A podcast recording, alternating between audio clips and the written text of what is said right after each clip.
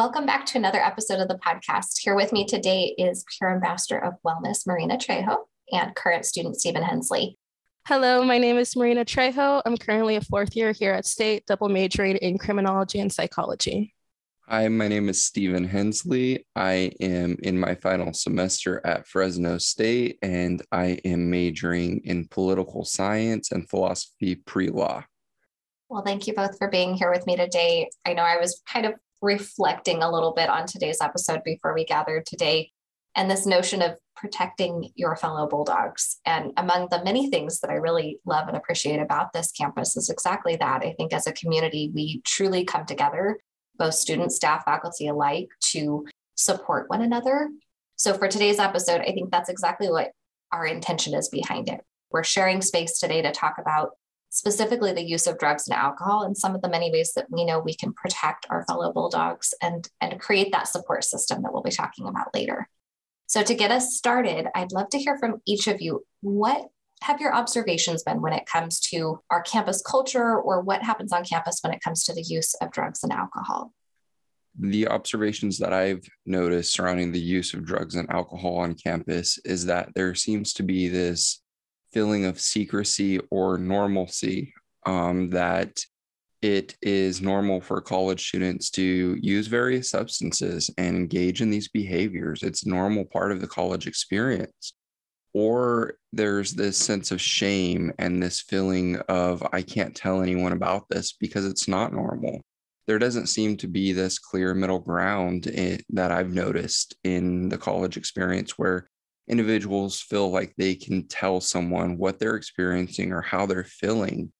And it's difficult to see, it's difficult to comprehend and overall, it's difficult to be the person in that situation, not knowing who you can or can't talk to. Yeah, I have to agree with Stephen. He hit it head on, especially with the normalcy. I feel like coming here my freshman year, drinking, drugs, it was normalized. It was whether you're doing it or you're not. And if you are doing it, you'll probably see the same people over and over at the same parties, at the same functions. So I think it's important that we recognize the campus culture is that, yeah, it is quite normalized. And I think it also has to do with this newfound freedom we find when we come to college. You know, we get all of this time for ourselves we get to experience this journey of finding ourselves and i think with you know this culture that we have it's quite easy to fall into the pressures of keeping up this tendency to be drinking, binge drinking, doing drugs. So, for in terms of like culture on campus, that's something I really did notice. And another excellent point Stephen brings up is I know the culture supports, you know, going out and drinking, doing this and that, but it doesn't come to support when it finds out that you reached a point in your life where you realize this is kind of taking over you. And so now you're kind of stuck in this position where, yeah, I kind of got sucked into campus culture, but what's next? When we talk about this culture of drinking or, or substance use, we're not saying that everyone does it. There's a subset of our population who will probably never touch a drink or use any additional substance or might use it very occasionally and it, it not ever become an issue. But we do know that it, it does happen. We know there are maybe pockets of the campus community that experience that at higher volumes and things that maybe we need to just be aware of knowing that it is normalized, knowing this has kind of become the, this is just part of the college experience. And Marina, you brought up a good point with coming to college. A big part of coming to college is, is a lot of exploration. It's figuring out who you are, who you want to be, getting to experiment and figure out, you know, whether that be majors or things like that. But often experimentation happens in a lot of different ways. And drugs and alcohol, I think, often fit into that picture of experimentation and, and in some cases even becoming a coping mechanism. One of the bigger questions that, that we're wanting to raise with this episode is how do we recognize when it's a problem, either for ourselves or for someone around us? For me, with my experience with substance use, which goes back before the college experience, I think that one of the ways that I can reflect and think about somebody knowing that it's a problem is when it's what you look forward to. You're at work and you're thinking about when you get home, and that drink is all you can think about. It's what's going to make your day feel better, it's what's going to make your day complete. Or if you need to go to some kind of social function, but you feel like you can't go without drinking first, or without using some kind of substance, if you feel like that's what you need to get you through these life events, to get you through class, to get you through work, to get you through these social functions, if you feel like that substance is what you need to get you through those different events, then it's very possible that there's a problem there and it has the potential to be a greater detriment. I mean, for me, it was. I found myself in these situations where I was getting into fights. I was not doing the correct things. I wasn't paying my bills on time. I was just living life um, in this kind of empty void in this space that was filled by this substance that was ultimately destroying me. But I think also comes down to day to day stuff as well. Um, for myself personally, I know, remember when I was drinking a little bit too much after I turned 21, and I kind of noticed these um, things about myself, especially when it came to school. I would realize, you know, like I had trouble concentrating in class. My hangovers were no longer a one day and done. My hangovers were lasting for like four days, and it took like a week for me to recover just to get back on track with schoolwork. And I think signs like that is something that college students can often push to that's just part of life. It's a hangover, get over it. But I think it's when you start to realize how much it's affecting your social, your academic, your personal life. And I think those signs are important to recognize because it's something that people will often overlook until it gets too serious and it gets too much of a problem. But these are warning signs. If you notice it's taking a couple days to you recover from a hangover, if you're noticing that you can't concentrate in class, that you have trouble breathing, you have tight chest pains, like these are all warning signs that you might have overdone it and that's when you need to start recognizing that maybe it's time to take another effort, another step.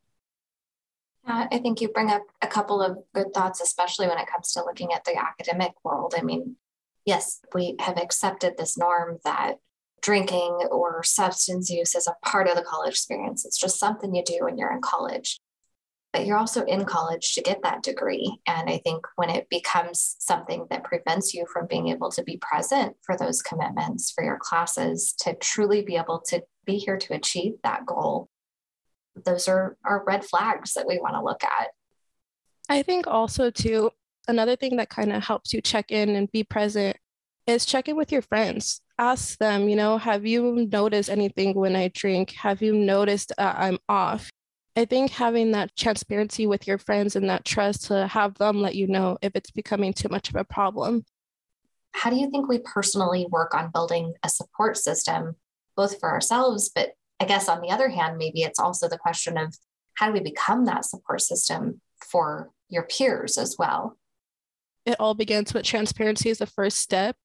Be open with your loved ones, be open with your friends, you know, let them know if you don't feel like drinking today or this weekend did not feel good mentally after drinking, let them know, let them what you're feeling.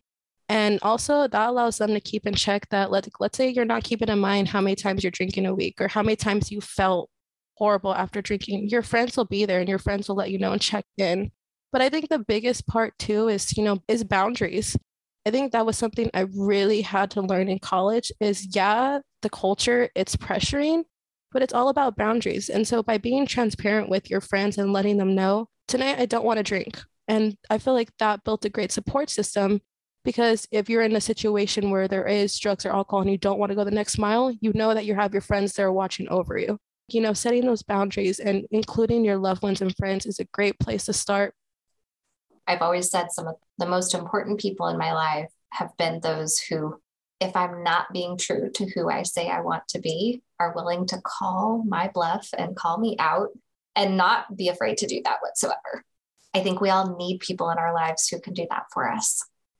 I would have to second what Marina said about transparency. I think that transparency is really one of the keys to building a support system because a great majority of the time, those of us who are using substances, I think we're great at hiding that. We're great at appearing normal, like we're not doing anything different, like we're not using anything, like we're just going through the motions of everyday life. And it's not obvious most of the time. So I think that transparency is a key to letting individuals know, those who we feel comfortable telling that, you know, I, I need a little bit of support. I need a pillar to lean on and I'm hoping that you can do that for me.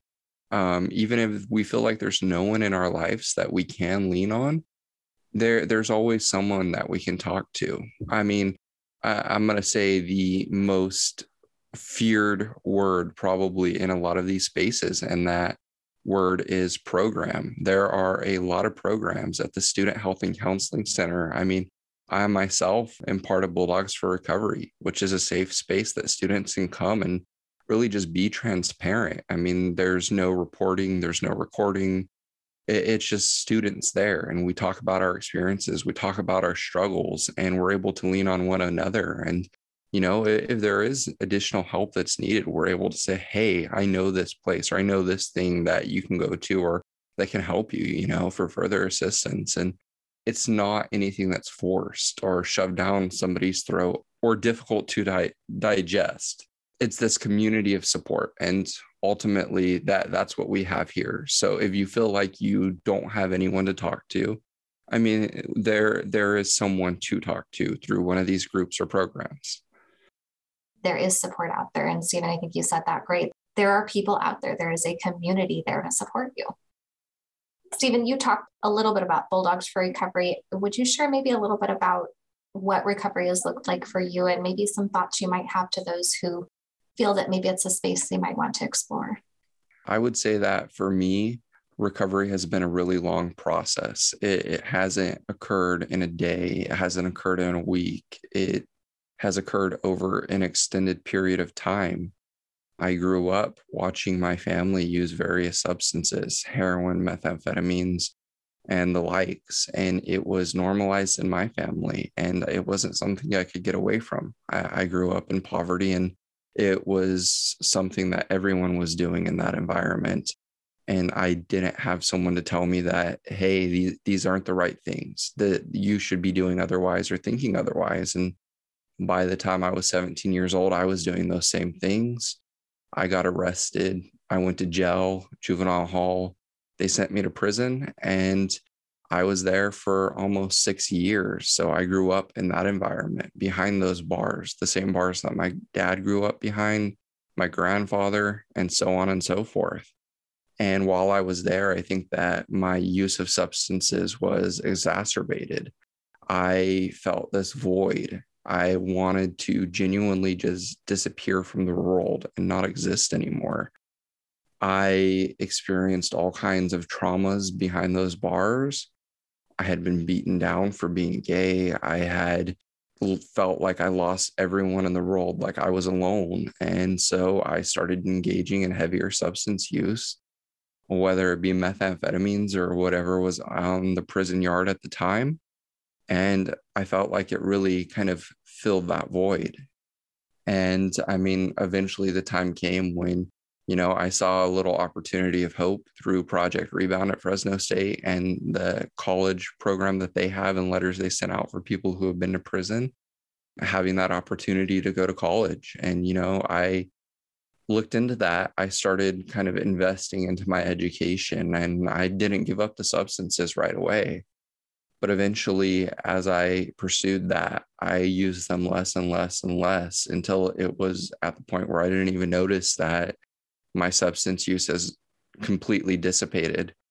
And when I was released from prison, I was around 23 or 24.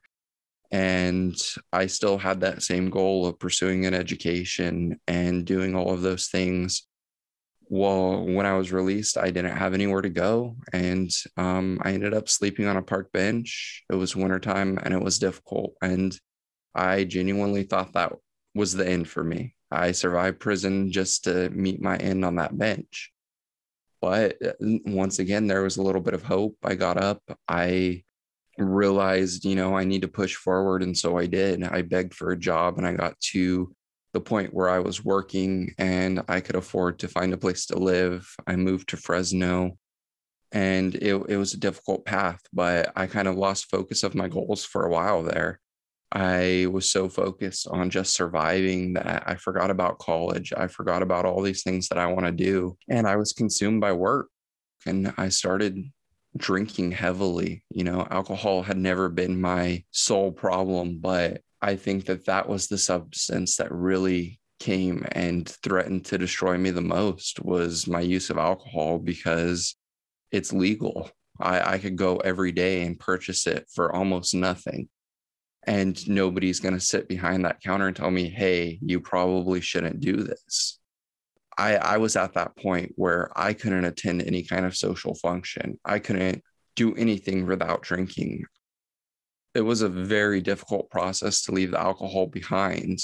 But fortunately, I, I developed a support group. And one person in particular who really helped me see where, what I needed to do next and really helped me to get to where I am today. I haven't had a drink or used any substance in three to four years. I, it's not something that is easy. You know, that urge comes forward at times whenever some kind of social situation arises and I feel like I don't want to go, you know, just for a brief moment in my head, I feel that.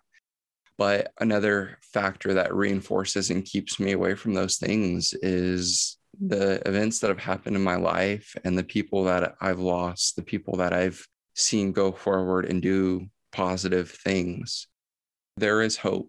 I, reflect on those things that have happened. And I also reflect on my dad, who my dad has used heroin since I can remember. He's been out of in and out of prison for my entire life. And it's just been a constant struggle for him to stay away from those substances. And about a year and a half ago, he was released from prison. He didn't have anywhere to go. He didn't have anyone to help him. He and I weren't talking. And we started a narrative. You know, we started the back and forth. And I told him, I said, you know, I don't want you to feel ashamed by the things that you've experienced by your use of substances. I've had that same problem. I've done these same things. And I know how hard it is just to say, yeah, you're right. I am struggling. And so I helped him. Um, he accepted the help. He has been out of prison for a year and a half now at Delancey Street in San Francisco, which is one of the best programs that there is. And it is amazing what they are doing there. And he is doing great things. Just in his voice, I hear how optimistic he is about the future. And talking to him before, there wasn't a future. And so to see these various situations and the way that things can turn out, it's tremendous the the outcome and the differences that there can be just from dissipating that shame and being able to talk to somebody and to be honest and to, to have that human connection. There's a lot of shame around substance use, around addiction. And so I think for that reason, as you said, so many times these are individuals who are struggling in solitude Others don't always know it's happening. Uh, their loved ones might also find themselves in that same place of feeling very isolated by what's going on. And I think that's that's one of the things that I would encourage all of our listeners to give some thought to is how do we reinforce that feeling of shame and what can we be doing to counter that instead? How can we as a community open up this voice of transparency encourage people to share their stories? I mean stephen you shared an incredibly powerful testimonial not only of yourself but your family and and so many different examples of what this can look like where it can go wonderfully well as yourself heading to law school and where we know it can also go the other way and I think there's just so much for us to take away from that and, and, a lot of reflection for us to do as a community on how we can do better and be better for those who are struggling with substance use. Marina, I want to thank you for asking to do this episode because I think this is incredibly powerful. I'm Stephen. I truly can't thank you enough for being willing to share and be vulnerable and sharing your story. And I, I truly believe that your story can make a difference. I, I want to, of course, always thank our listeners for joining us here on the podcast. We will be back again next week with another conversation to support your health and wellness. And of course, if you haven't already, make sure you're following us on Instagram and Twitter at FS Health Center so you can stay connected to your health.